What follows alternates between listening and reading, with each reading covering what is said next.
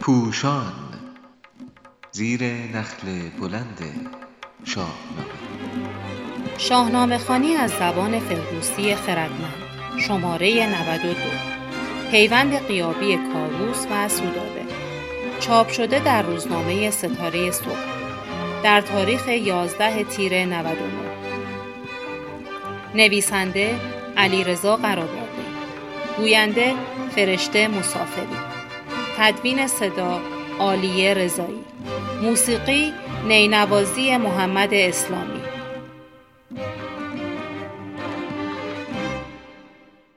کاووس پس از سرکوب شورش هاماوران ماجراجویی را دنبال کرد که بار دیگر تاخت و تاز بیگانگان به ایران آغاز دست دشمنان به این سرزمین دراز و پای افراسیاب به این سوی جیهون باز شد. درنگ امپراتور در پایان جنگ از سودای سودابه برمیخواست روزگاری زال خردمند دل در گروه دختر شاه کابل بسته بود و اینک مهر دختر شاه هاماوران در دل کیکاووس بیخرد نشسته بود. به ظاهر هر دو رویداد یکسانند.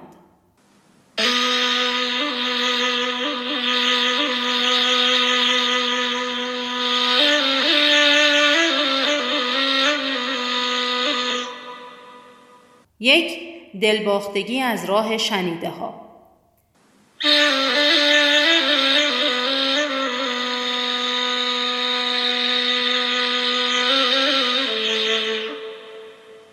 زال وصف دختر شاه کابل را می شنود و عاشق می شود. پس پرده او یکی دختر است که رویش خورشید نیکوتر است اطرافیان کاووس نیز او را از زیبایی دختر شاه هاماوران آگاه می کنند و آن پس به کاووس گوینده گفت که او دختری دارد در نهفت که از سرو بالاش زیباتر است ز مشک سیه بر سرش افسر است رودابه با شنیدن درباره پهلوانی زال دل از دست می دهد. سودابه نیز خواستگاری را از پدرش می شنود.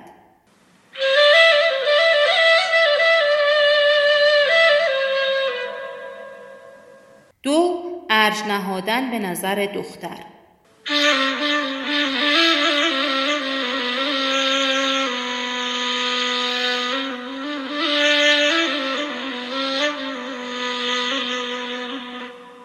سیندخت و مهراب گرچه در آغاز نگرانند که شاه ایران مخالف این پیوند باشد ولی حق انتخاب دختر را پذیرفتند و طبیعی می‌دانند. شاه هاماوران نیز گرچه با زناشویی دخترش با کاووس مخالف است ولی خواستگاری را با او در میان می‌گذارد. چگویی همی و هوای تو چیست؟ بدین کار بنگر که رای تو چیست؟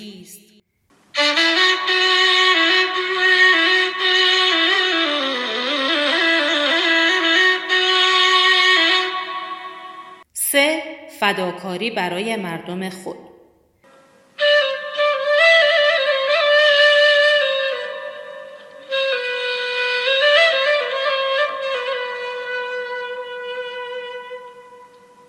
مهراب با آنکه به چنین پیوندی میبالد ولی نگران است که پسند شاه ایران چنین نباشد. پس آماده است جان زن و فرزند خود را فدا کند تا جنگی در نگیرد و کابل در امان بماند شاه هاماوران نیز با آنکه مخالف این خواستگاری است برای دور نگه داشتن سرزمین خود از گزند کاووس به این پیوند دست کم در کوتاه مدت تن می دهد. ولی در پس این گونه همانندی ها اختلاف میان این دو رویداد بسیار است.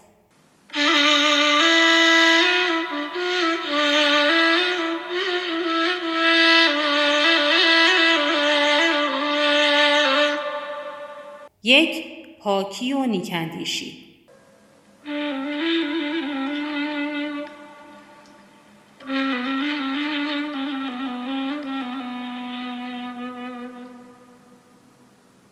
زال و مهراب حتی آنگاه که به دلیل باورهای متفاوت از هم دوری میجویند خوبیهای یکدیگر را می‌بینند.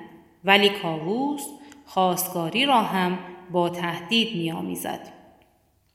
هر آن کس که در سایه من پناه نیابد از او گم شود پایگاه. شاه هاماوران نیز از آغاز در پاسخ فرستاده کاووس به فریب میاندیشد. فرستاده را گر کنم سرد و خار ندارم پی و مایه کارزار. همان به که این درد را نیز چشم بخوابیم و بر دل بپوشیم خشم. همچنان که دکتر خالقی مطلق می نویسد شاه هاماوران خشم را از دل نمی شوید بلکه می پوشاند و پنهان می کند و چشم خواباندن نیز به معنی چشم پوشی و فراموش کردن نیست بلکه به معنی صبر کردن و مترصد بودن است.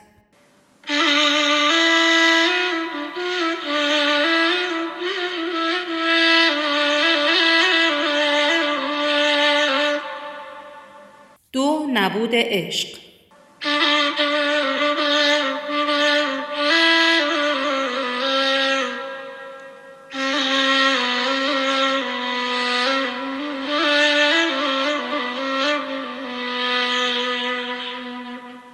برخلاف زال و رودابه که با عشق شورانگیز خود همه صدها را از سر راه برمیدارند و برای پذیرش دگراندیشی در هر دو خانواده و در میان همگان از جان مایه می‌گذارند سودابه تنها به خاطر موقعیت کاووس به این زناشویی تن می‌دهد و نظرش را درباره کاووس با پدر چنین در میان می‌گذارد. بدو گفت سودابه گر چاره نیست از او بهتر امروز غمخواره نیست. کاووس نیست به جای اظهار عشق با دیدن سودابه به او می‌گوید که یک زن به حرمسرای خود می افساید. و آن پس بدو گفت چون دیدمت به مشکوی زرین پسند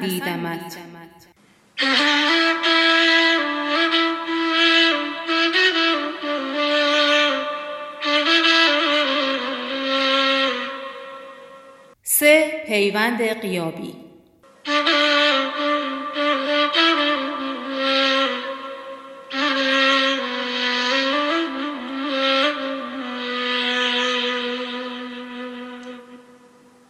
زال و رودابه در نخستین گام با یکدیگر دیدار می کنند.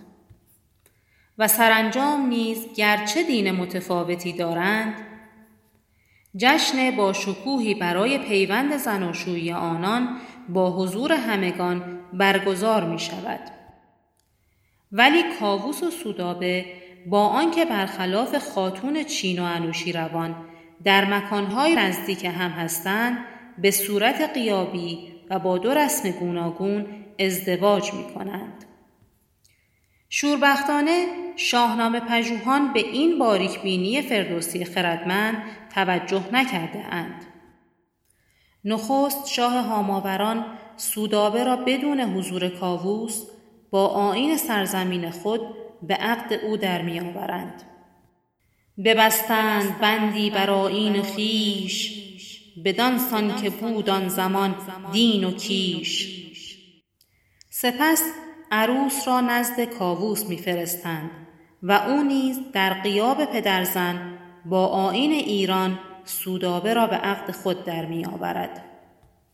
سزا دید سودابه را جفت خیش ببستند بندی بر آین و کیش بر پایه همین تفاوتهای بنیادین است که زناشویی زال و رودابه به زایش رستم امید و پناه ایرانیان می انجامد ولی پیوند کاووس و سودابه آنچنان بدفرجام است که جدایی سیاوش از ایران را در پی دارد.